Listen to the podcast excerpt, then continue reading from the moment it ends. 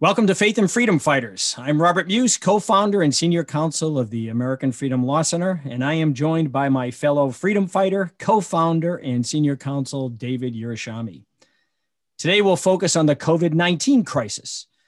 And we refer here not to the virus, but to the tyrannical response to it. You know, Benjamin Franklin uh, famously stated, quote, those who would give up essential liberty to purchase a little temporary safety deserve neither liberty nor safety. You know, we were all told early on that these draconian restrictions on our liberty were necessary to reduce hospitalizations and to flatten the curve. And yet, when both happened this past summer, the restrictions continued. You know, Americans were good neighbors. We're always willing to lend a helping hand. So it wasn't surprising to see tens of thousands of healthcare workers and volunteers flock to New York to volunteer and assist with the public health emergency as New York was the epicenter of the pandemic. Indeed, we were willing to voluntarily quarantine and to restrict our social interactions to help out our neighbors. But we're also people who are willing to throw tea into the Boston Harbor because we despise tyranny. And when this crisis started to turn into what it has become, a tyrannical grab of power by left wing politicians, Americans knew that this was wrong and started pushing back. But we need to push back much harder. This cannot become the new norm. You know, leftists have told us time and again that they will not let a good crisis go to waste. And they've been using this crisis to advance their quest for power. They have used it to disrupt our elections during this last general election. They're using it to grow government power and to increase government spending, to promote their pet projects, such as the ridiculous New Green Deal. In short, they're using this power grab to destroy our constitutional republic. Indeed, this is a crisis not a public health crisis, but a constitutional crisis. David, welcome. And uh, give us your thoughts on the, on where we stand. You think of this uh, this so-called public health crisis, which again I, is really a, a crisis, a constitutional crisis. Hi, Rob. First of all, um, I want to really focus today on three aspects of this whole COVID nineteen uh, conundrum. And that is, first of all, I'd like to talk about the question of what is science versus what is public policy in the decision making that's affecting our lives in terms of all the COVID 19 restrictions, the protocols, et cetera, so that we can really understand it and try to drill down on it. I'd also like to get into some of the case law you and I have already begun to establish and the cases that we've litigated that exemplify a government seeking power for itself, either because it seeks power or because bureaucrats and technocrats, and I include the judges as technocrats, are fearful and they simply cede power to other politicos in the governmental system. Or third, it's part of their progressive view of the world. The government needs more authority over our lives. And this was a crisis that could not go to waste. So, those three aspects. One of the things that I hope we can also do, not on this program because it'll require too much, is to put the COVID 19 crisis in the context of Russiagate and the Obama administration's efforts to one, delegitimize the candidate, Donald Trump, and then ultimately to plant the seeds of a destructive effort by the government, bureaucrats, and the other aspects of government to undermine Donald Trump's administration. But I want to do it factually and carefully. But before I get into the whole vaccine and COVID 19 questions that'll come up in this broadcast, first of all, uh, today is a fast day for all of our Jewish listeners. They may or may not be listening today and some subsequent time, but I want to wish them an easy fast of Esther, which is the fast right before the holiday of Purim. And the holiday of Purim is where Jews are celebrating overcoming a evil political member of government in their day in Persia. And we're going to be celebrating tonight and tomorrow. So I want to wish them a happy Purim. One other thing I want to do on a regular basis before we get into the substance of any particular podcast is to look back just briefly on what we discussed the week before and either add some notation, clean something up if we've misspoke about something, so that there's always a continuation from the previous program. Because as conservatives, we appreciate the past and we look at the past realistically and factually. We don't, as progressives tend to do, want to either dismiss the past or entirely recalibrate the past as something evil. So, first of all, I want to make note that we talked a little bit about ourselves and how we got together. And we focused, or said we wanted to focus on the fact that individuals, either those of us on the conservative side of political questions, or even conservative versus the more liberal side of the political questions, can have different views of the world, disagree on even their understanding of what the facts are, much less the consequences of those facts, and still be civil. And we noted that you and I come from very different backgrounds. You're an Orthodox Catholic, 12 children. I'm an Orthodox Jew, two children, uh, not by design, but by God's hand.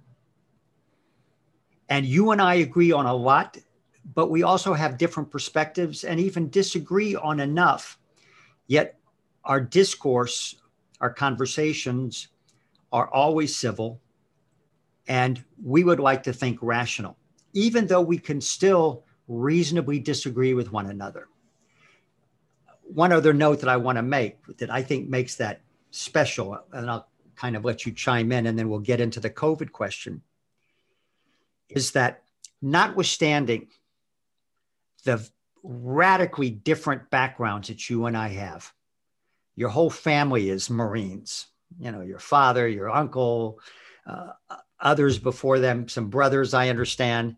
Um, your your wife is the wife of a marine um, and you weren't just a marine. I don't want to say just a marine but you were a combat officer first iraq war. And i come from a very jewish background um, very kind of if i can say intellectual family um, none of my brothers or sisters or or uh, others were um, in the Marines. My father served in the Air Force, but that was in a time when everybody served. And even though we have this incredible different view of the world and come from a different culture, I've said this to others, and I'll say it on this podcast if I were in a firefight, either a literal firefight or a legal firefight or any other kind of firefight in a foxhole, there is no one that I know and no one in my life that I would rather have guarding my back than Robert J. Muise. And that's very powerful statement for someone like me in my world, a kind of insular Orthodox Jewish world to say, but I say it unqualifiedly. So, as we go through the podcast and discussions going forward, people need to realize that you might disagree with what we have to say, but it ought not to engender an emotional animosity. It can engender emotion, but it shouldn't drive one to get angry at us it should drive one to think deeply about what they believe in and see either where we're wrong or they're wrong and understand that intellectually.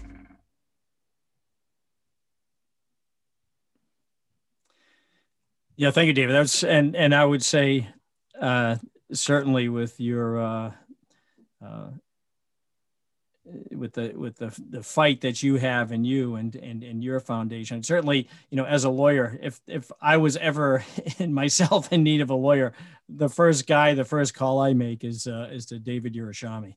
Um, and and the one thing that uh, you know the the Marine Corps' motto is "Semper Fidelis," always faithful. And uh, one thing that I can say about my uh, my colleague is is he is someone who very much um, appreciates faithfulness and loyalty and friendship, right? All these things are, are fundamental goods.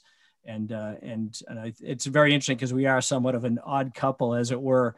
And, but yet we work so, so well together and have for, for uh, many, many, many years and hopefully many, many more years uh, to continue. Now we do have very different backgrounds. There's no, there's no question about that. Um, and, uh, but the one thing that we have uh, foundationally at its core is a is a belief in God and, and a belief in not and not just you know not just some superficial belief but we but we live our faith right? And and you know as i said in the last podcast you know our constitution is is more than just ink on parchment right? It, it reflects this this common understanding these foundational judeo-christian principles if you don't have these foundational Judeo-Christian principles, you don't have freedom. I'm sorry, you just do not. Right? As I mentioned before, George Washington famously said in his farewell address, religion and morality are the indispensable supports to our political success. And we see with these left-wing tyrants, they're godless. The left is godless. Anybody, all you have to do is look at their, their policies. Their policies are godless positions. Liberalism inevitably leads to tyranny and with the foundation Judeo Christian values, which we try to promote in our individual lives with our families, but through the work we do, including in this is podcast, which I'd like to think is is kind of a dimension that we are going to add to this political discourse more so than than others who have podcasts who might just look at it from a legal side or from a political side. We have the legal, we have the political, but we have the faith side, the religious side, which is quite frankly is the most important component of this entire argument of this entire discussion. Without it, it's no longer intellectual, right? It's it just becomes this Hobbesian, you know, might might makes right. So if you're the person in power, you're the one who determines what is morality, right? Because you you've now become your own god. That's what the left wants. That's what the liberal wants is to become their own god, rather than recognizing that we have one true God. And I think that you know the two of us we acknowledge that our Judeo Christian values are the foundation to freedom and that everything we do. So while our, our cultural and upbringing and everything else might be uh, certainly very, very different at, our, at the core, you and I share the most important um, aspect of all that, and that is our, our belief in a, in a God. Absolutely. So let's jump in now to the question of COVID 19, all of the restrictions that have been imposed upon us and by governments around the world. And then hopefully we'll still have time to slide into the question of the vaccine and the vaccination programs and issues that are going to come up. One of the things that we've heard over and over and over again and it was a critique of Donald Trump. In fact, it's a critique of every conservative by the left. Is conservatives deny science or ignore it, and we progressives we listen to science, we respect science.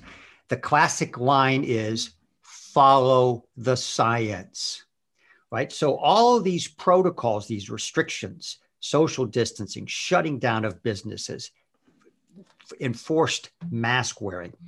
All of these various conclusions or policies are driven, we're told, by science. And of course, Fauci and the rest of these individuals are paraded as scientific experts. By the way, even on the other side of the coin, you will find doctors um, and others claiming to be scientists who criticize the protocols. They're tend, they tend to be silenced by the left and big tech. And people on the other side of the coin will hold them up as you see, I have my experts. I have my scientists who tell me the opposite. And in fact, if you go into any court of law where a scientific question comes up, you'll have experts on one side opining, experts on the other side opining, exactly the opposite. So, what is it that we mean when we say science or follow the science? Now, let me just say parenthetically quickly that when the left says follow the science, they can either actually mean it, in other words, they worship science. God is, their science is God. Or they don't really mean it, and they're simply using that as a camouflage to do what they want to do in the name of science. So I'm going to lump them both together for now. But let's just now think what is science? All science is at the end of the day is a measurement of the physical things in the world. That's all it can be. It's measurement. Now, there's things like the scientific process, experimentation, and how that's done. But all that goes to measurement.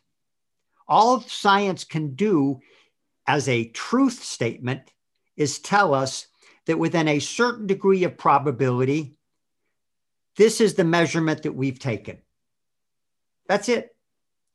Now, science has adopted the view that once enough scientists have measured and replicated the same thing over and over and over again, they can reach a scientific consensus.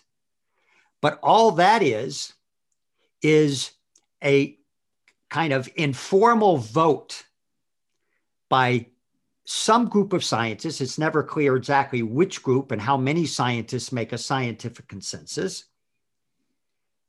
But that consensus is never an actual truth. It can only be a assumption by scientists or a conclusion by scientists that the following measured facts allow us to make certain statements about causation, about the past, about the future. So, for example, let's just bring it down to actual example. Scientists can measure things like atmospheric temperature, snow melt, tree rings, radioactivity decay. They can do all of that. They can even measure aspects of the greenhouse effect that takes place in a laboratory or even in an atmospheric condition like Earth. But what they can't know after they've measured various things is that we are actually undergoing global warming from the industrial age because they were never in the industrial age to measure it. And they're making certain scientific consensus decisions about what the facts that they measure today, how they relate back to an unknown past, and even more speculatively, how they relate to an unknown future. Now, they might be right about the past and the future, but it isn't a truism. And we know that because scientists have articulated all sorts of consensus opinions that they've later said were wrong. So that's science, as it were, qua science. It measures things, that's all it does. Now, let's now relate that to COVID 19. All the scientists can do the epidemiologists, the virologists, the immunologists, whatever their, their degree, whatever subject matter or discipline it's in, all they can do is measure viruses, uh, what their molecules look like, how big their spikes are, how infectious they are in certain laboratory conditions, how many people are infected over a general population, how many get sick and go to the hospital, what kind of diseases they're suffering as a result of this, seemingly as a result of this virus, how many die as a result in a given population. That is all they can do. None of that science, the measurement of those various things, tells a politician or a bureaucrat like Fauci that a restaurant must shut down, or a church must be closed, or a synagogue must be closed, or that we must stay six feet apart. Those are policy decisions made by bureaucrats and technocrats and politicians based upon what scientists tell them the facts are. But the scientists themselves can't make a better risk assessment than anyone else. So, for example, if scientists tell us that COVID 19 is going to infect X number of people in a population of 100, and of that number, Y percent are going to be admitted to a hospital, and Z percent are going to die. That doesn't tell us that that risk is worth the societal cost of shutting down an entire economy or engaging in any other kind of restriction. What has to be done is that somebody with different degrees than virology and immunology have to look at the economic cost, the psychological cost of keeping children at home for an entire year. They have to look at the emotional cost. Those kinds of calculations are nearly impossible to do. And it's not enough to say we have to prevent people from dying, as Governor Cuomo and Governor Newsom uh, are, and other governors and mayors are constantly saying. We're doing this to prevent people from dying. Well, what does that mean? People die from things all the time, yet we allow dangerous behavior and fatal behavior to take place every single day. Driving a car, probably one of the most dangerous acts that we engage in.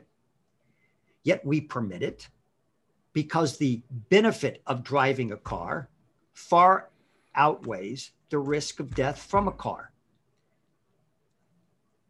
it's simply not enough to say that science tells us what COVID 19 can do and how dangerous it may be.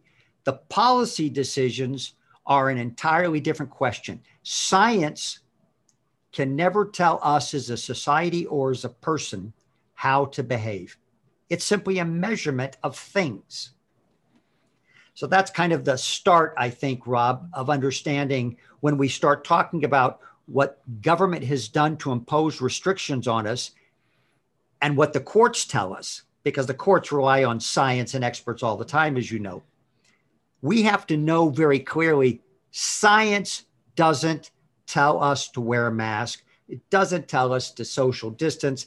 All it can do is measure things. It can't tell us what's good or bad about anything. It can only tell us how big it is. And it, you know, to the point to what we do, and it can't tell us what does or does not violate the U.S. Constitution. I mean, that's one right. of the other, right? The, it's like science has trumped everything. A couple of, uh, I want to drop a couple of footnotes to, to the, the wonderful comments you just made.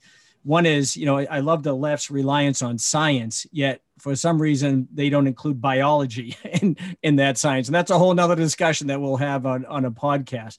Last time I checked, biology was a science, but they seem to reject that. And at uh, at major policy uh, levels. And with regard to uh, Anthony Fauci, I mean, the listeners need to be aware. I mean, this he's been in government since 1984. 37 years as a government bureaucrat. And oh, by the way, and I happen to see this in a uh, article published in uh, Forbes in, in January of this year, he happens to be the highest paid federal government employee. He gets paid more than the president of the United States as a base salary. And oh, by the way, this science only guy, right? They want to hold him out as this as this gold standard for science. What is what is he doing throwing out the first pitch, you know, in a uh, in a baseball game? Right? This this is an individual who loves the greetings in the marketplace. And if you if you even look watch his press releases from the uh, press conferences from the beginning of this pandemic to where they are now, he's flip flopped and changed his position uh, so many times, depending on which way the political winds uh, political winds blow. So don't for a second think that you know Anthony Fauci is this sign of kind of science guru. No, this guy is a government bureaucrat who is driven by politics, popularity, a quest for power. He loves to get in front of that microphone, and don't forget that when you're you know when you want to rely on on him. And just just a couple of uh, couple examples of some of the you know the studies that we've seen throughout the course of this uh, of this pandemic, right? Asymptomatic spread. When you, when you look at all these restrictions that have been imposed upon us, you know these policy decisions the vast majority of them are imposed upon people who are asymptomatic, right? And this is uh, this is what Anthony Fauci, the, the White House coronavirus task force leader, said back in, in January of 2020, quote, even if there's a rare asymptomatic person that might transmit, an epidemic is not driven by asymptomatic carriers. Oh, really? All these policy decisions have been driven by asymptomatic carriers, right? That's what we've been hearing. We, you know, why do we have to wear these masks? I'll get into it. This is a mask that my wife and I both uh, picked up one of these. Um, I'm showing it to those who are watching on video, and obviously you can't see it in podcast. But it says this mask is as useless as our governor, and that's our our left-wing Michigan governor Gretchen Whitmer, who's loving this opportunity to really uh, show her her tyrannical stripes.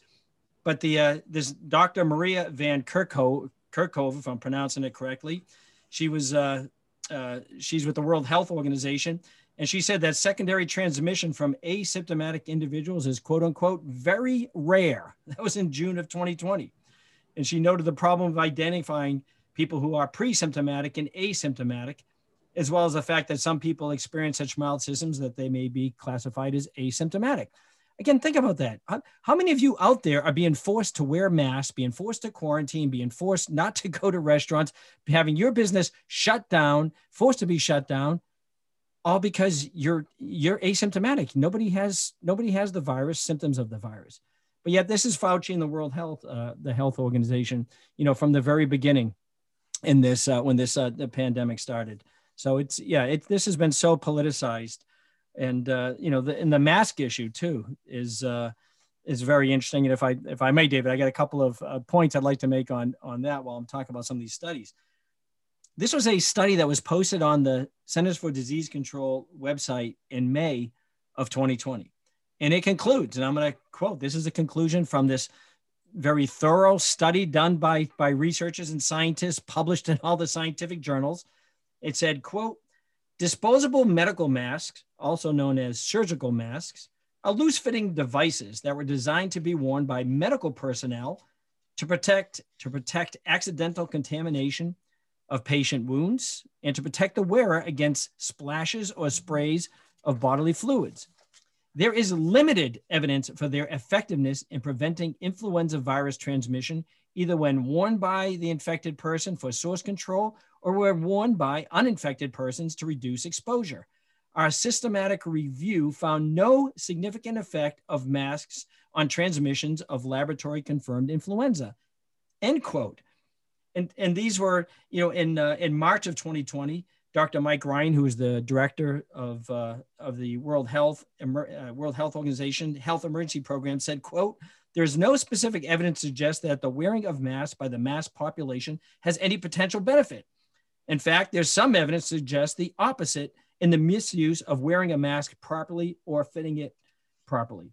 In a study by the Centers for Disease Control, September of 2020, it was reported based on the review of the data that in the 14 days before illness onset, before uh, showing symptoms of, uh, of COVID 19, 71% of case patients and 74% of control patients reported that they always wear face coverings, masks, or other mask types when in public.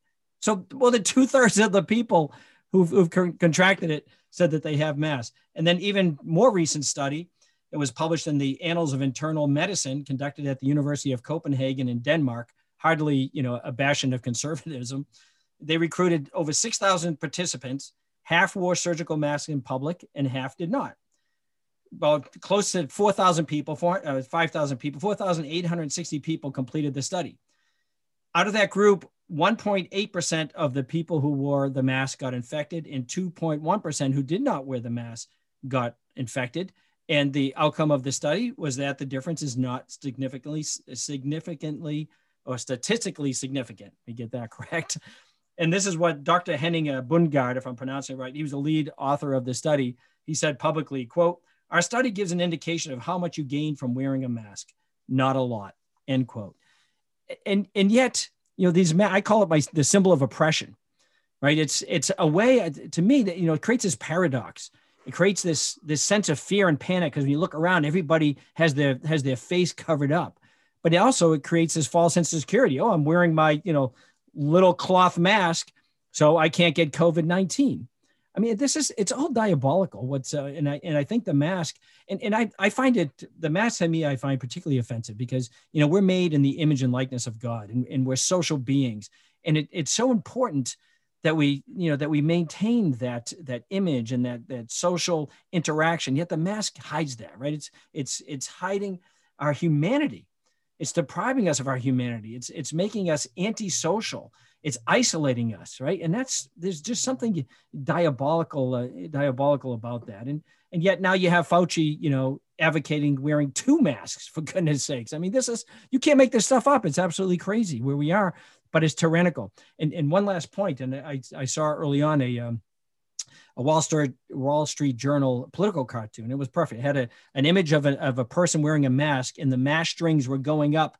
to this, uh, you know, this this puppet master who was controlling the individual. And that's what this is. This is all, you know, creating a crisis, creating panic so that we have to feel like the government has to take care of us and and and we have to, you know, we have to rely on them. It allows them to gain more power. And you know, the other thing when you think about it, this this so violates our own bodily integrity and personal autonomy. It makes all of us, in effect, a patient of the government, forcing us to wear these masks in uh, in public. And you know, we, we're challenging the mask mandate in, uh, in Pennsylvania.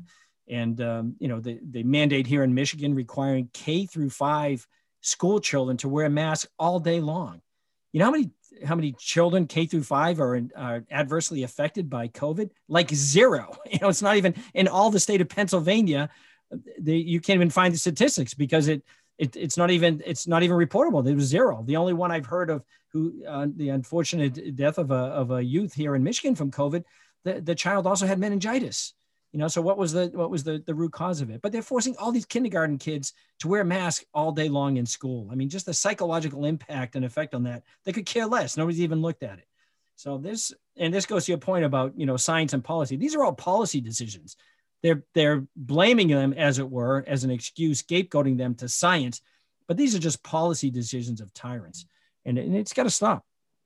Yeah. And uh, what I'd like to do is lead into some of the cases that kind of articulate this problem in spades, as it were. But before going there, let's just focus on that very nice landscape that you've just drawn out for us.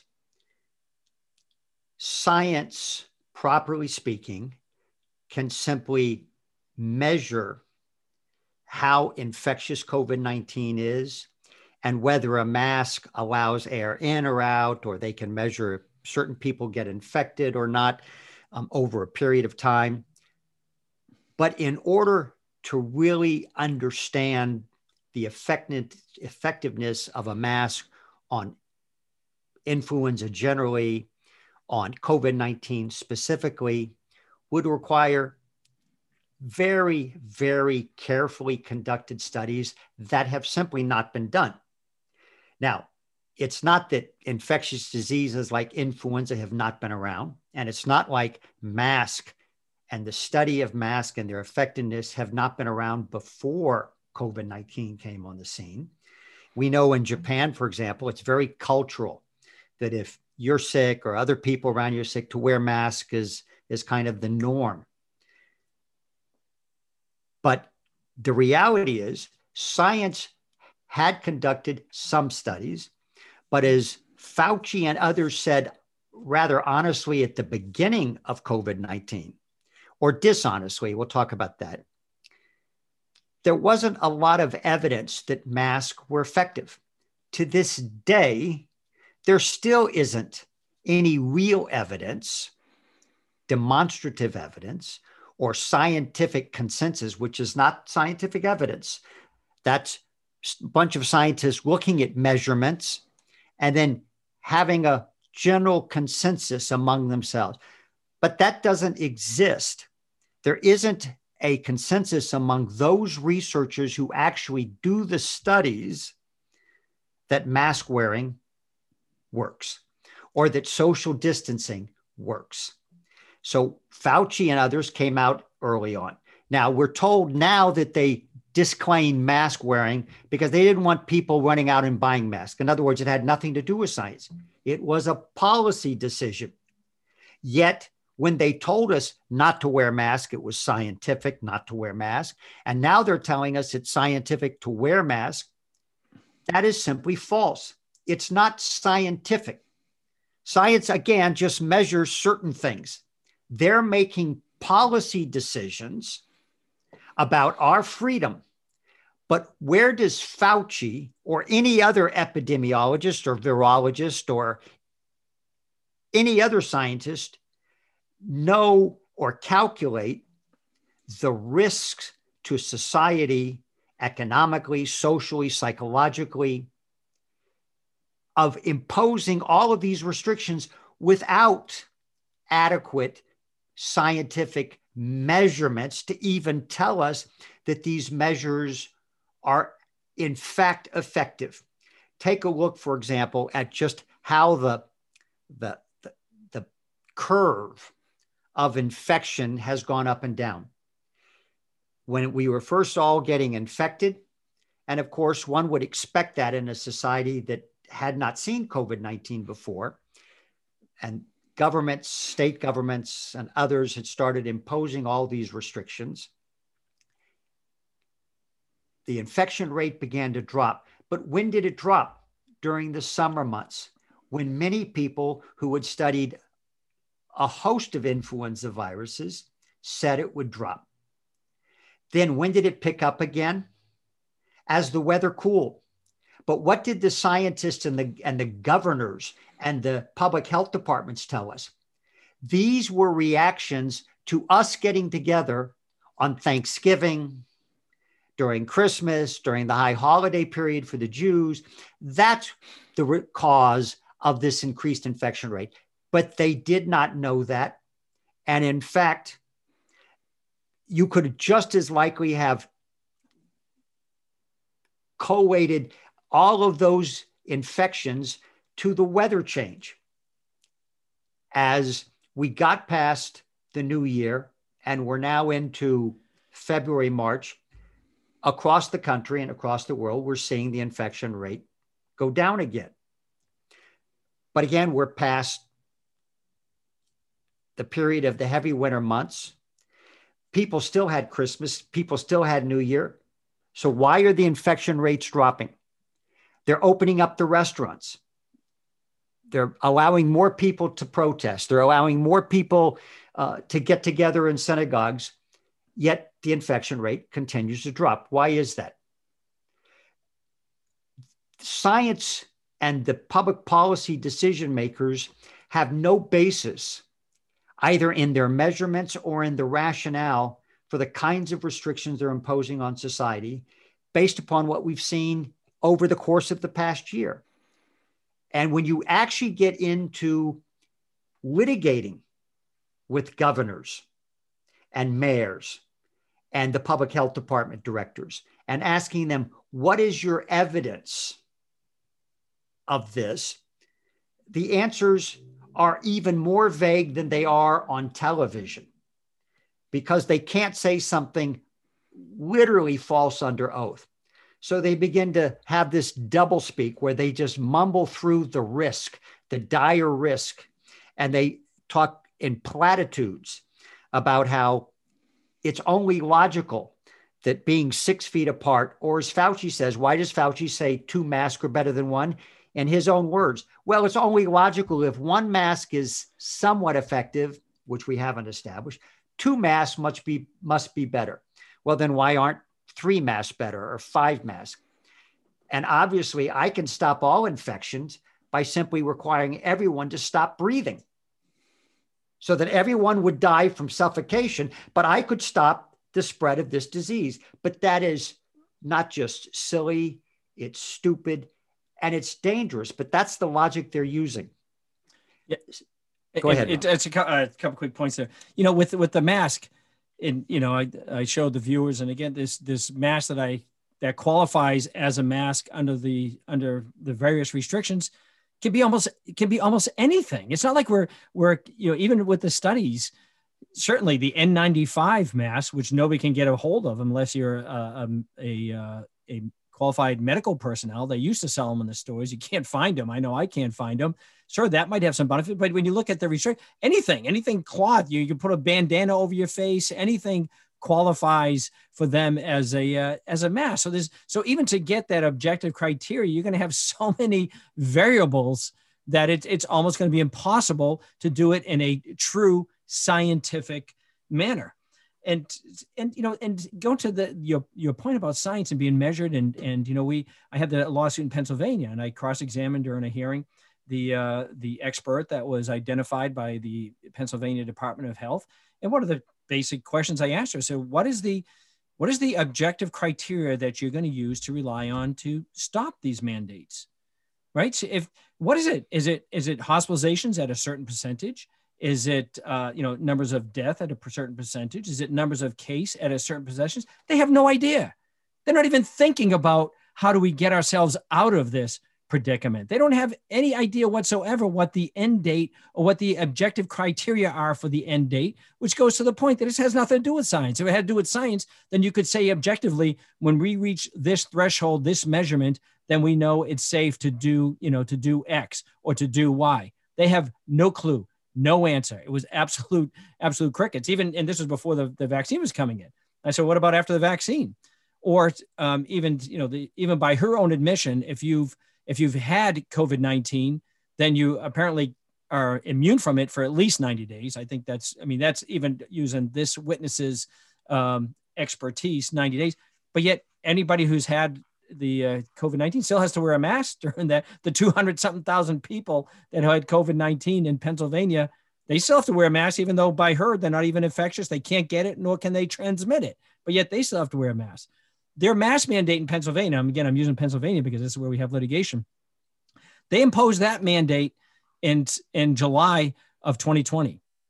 July, right when right when everything, the hospitalizations had had totally decreased, number of cases, number of deaths, yet they imposed this mandate during the time when supposedly, as they told us in the beginning, if we flatten the curve and reduce hospitalizations, you know, these restrictions will be lifted. They imposed that restriction. And oh, by the way, that restriction was still in place all the way through November when we had this absolute surge in, in coronavirus. Going to your point about, you know, weather and and and so forth. And, so to me, it's always if these masks are so beneficial, are so useful, then okay, make people wear them, but open up everything. Let people go out and let them go to the restaurants, go to the stores, do all the things that they would normally. Um, just you know, when you're interacting with people wear masks, but they're not doing that. So it's it's it, it doesn't even make sense from a from a policy perspective. But going back to the original point, when I try when I try to nail them down to what is the objective criteria, you know, what's your scientific criteria? What's your data that you're using to end these restrictions that you've imposed on us? Crickets, no idea. They haven't even thought about it because they love power. That's what this is all about. It's power. Well, and I would I would make the additional point, and I think that's absolutely right about power, is that there's a confusion about what science can say and what it can't say. Mm-hmm. All science can do is measure. It can't have, there's no scientific criteria for when you stop wearing masks or you stop social distancing because there's no scientific criteria for when you do wear masks. Because again, all science does is measure, presumably some level of certainty about the effectiveness of mask wearing. But that doesn't tell you when you should wear a mask. Even if we say that masks are proven to be 100% effective against all diseases, well, should as a society we impose a burden that everyone always wear a mask when out in public? That would stop the spread of all diseases. And even after COVID 19 goes, there's always another COVID 19 like virus, God forbid, waiting in the, you know, in the wings, as it were, to make its appearance. We're being told that by Bill Gates and others all the time. So maybe government should tell us always wear a mask. Science can't tell us that. All science can say is masks are X effective or Y effective to some degree of certainty. Never 100% certainty, but to some degree. That's all it can tell us. So it's no surprise that an expert doesn't have a scientific criteria. All an expert can do is talk about the measurement of mass. A policy person, a public policy technocrat or bureaucrat, and we use that those terms just so everyone understands. A bureaucrat is someone who works in government who just kind of does ministerial clerical work over and over and over again. A technocrat is a bureaucrat who has some kind of expertise, scientific, legal, or what have you. But they're the same animal they themselves are making policy decisions and informing politicians who impose their restrictions or their edicts, but it's not based on science. It might utilize scientific measurements, but they're making calculations about risk that they're not prepared to tell us about. And that's what Rob's litigation in Philadelphia showed. When you ask them, okay, what are your policy criteria? And what is that based on? What is your calculation? How much damage are you prepared to do the economy to save how many people? Please tell us that. They don't have any idea. They haven't done that. They're just throwing these restrictions out literally from the hip. They don't have any actual criteria that they can talk about. They just all sit around and have a consensus about how much power they want to absorb on any given day. Now, I want to talk about another piece of litigation that gets to this point, I think, emphatically. We represent a woman in Manhattan, Pamela Geller. She's has a certain notoriety of being a, uh, the individual who really began the groundswell of opposition to what was called the Ground Zero Mosque, the mosque they wanted to build on the place of the 9 11 bombing. And she's been a free speech advocate on many issues. And we've represented her successfully in court across the country, uh, especially on transit advertisement space. When she's want to run an ad pro Israel against the Palestinian terrorist, against terrorists generally, and the transit authorities try to shut her down. And we've sued and in the main been very successful. And even when we're not successful in court, the result is the transit authorities stop allowing any kind of issue advertise oriented advertisements, which is a good thing in our viewpoint from our perspective. But Pamela Geller wanted to protest in New York City, especially in City Hall, but throughout. But there was a governor Cuomo edict, executive order, and a Mayor de Blasio executive order that said you can't protest at all unless you're a single individual, but you can't form groups and have any kind of public activity, even though they allowed all sorts of other public activity. We sued, and uh, eventually that restriction was lessened to be 10 people, then 25 people, then ultimately 50 people. The judge ruled that that restriction was perfectly legitimate, even though it violated Pamela Geller's First Amendment rights, because when facing something as terrible as COVID 19, the courts must shut their eyes to any kind of real analysis of why the restrictions were imposed in the first place. And they relied on a very old case that came about at the turn of the last century. We appealed that decision, and during the interim, Black Lives Matter burst onto the scene after the George Floyd death. And Governor Cuomo and Mayor de Blasio were on TV, on radio, embracing the protesters, embracing their message, embracing their right to protest, but saying, please don't be violent and abide by our curfew. And if you can, you know, wear your mask, stay six feet apart. But in fact, what did we see? We saw police chiefs of New York City. We saw Mayor de Blasio literally participate in the Black Lives Matter protest without a mask, no social distancing, and in violation of the 25 person limit or the 50 person limit, whatever it was at the time. It was always changing. So we argued to the appellate court that obviously this executive order isn't a necessary executive order to save lives because the governor and the mayor and the police embraced the Black Lives Matter protest. The court said, well, you're going to have to refile your lawsuit to allege all of those facts about the Black Lives Matter protest. So we did. We dismissed the appeal. We we filed a new complaint and we allege that the Black Lives Matter protest and the embrace of those protests by the governor, by the mayor, by the police illustrates expressly that the restriction on free speech rights cannot be a necessary prohibition that violates free speech in support of a compelling state interest. Because if it were, they would pose it on the Black Lives Matter. We lose in the trial court and we appeal again to the Second Circuit Court of Appeals of covers New York State. And guess what Governor Cuomo and Mayor de Blasio say?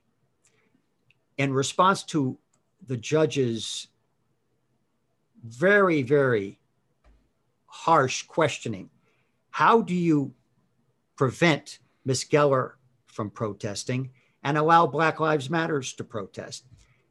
Their response was, Governor Cuomo, well, I'm not going to enforce the my executive order against Miss Geller. I leave that up to the city.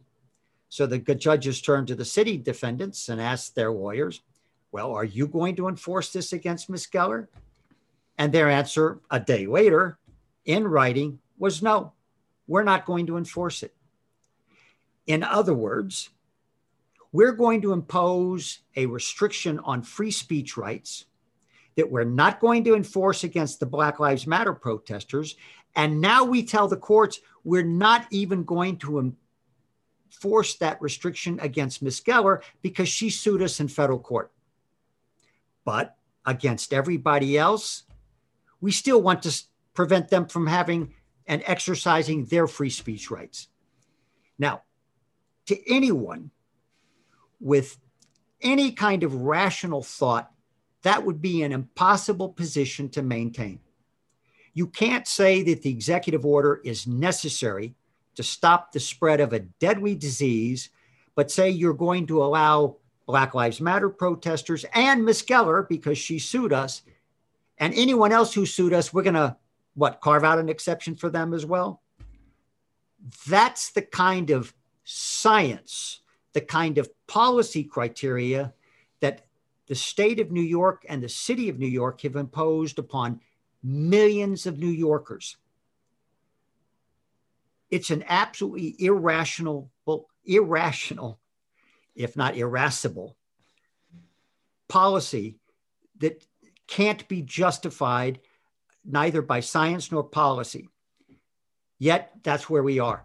And we're nor constitutionally. I just add that because that's right. right. That's one of the main issues with all of this is that we have a constitution, we have fundamental freedoms. You can't justify that. You just can't. It's absurd. Because it's not just whether or not it's rational, as Rob pointed out, it has got to satisfy the constitutional analysis that the courts have imposed upon restrictions on free speech now for decades. And it doesn't. But the judges who allow it, and it's most judges, not all, but certainly most, is either because They simply claim fear of death, fear of this disease. I can't take the risk of challenging the governor or Mayor de Blasio because if someone should, God forbid, die based upon my ruling, what would I do? I mean, that's literally the kind of thinking that the courts go through, or because they actually embrace the power grab of progressives, that they want to see government take more and more power to, as it were, rescind the constitutional liberties that we have piece by piece, chunk by chunk. Yet it it takes place every day.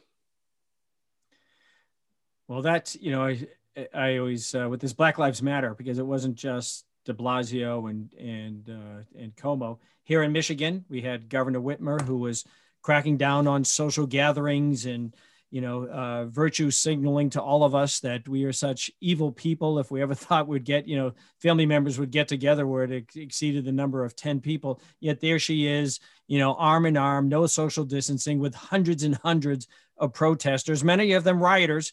And uh, also you had uh, Governor Wolf out in Pennsylvania, right?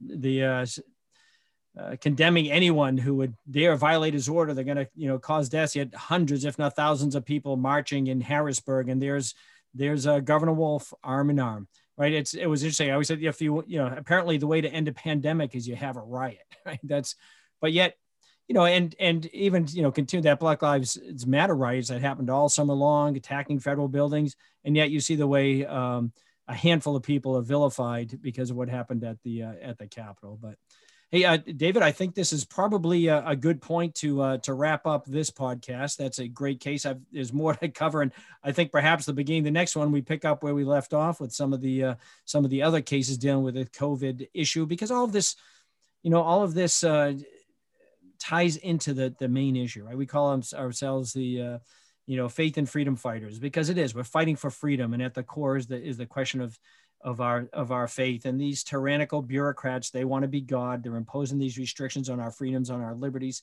Um, and and we have to fight back. I mean that's that's the uh, the bottom the bottom line. And uh, you know we need to fight back harder.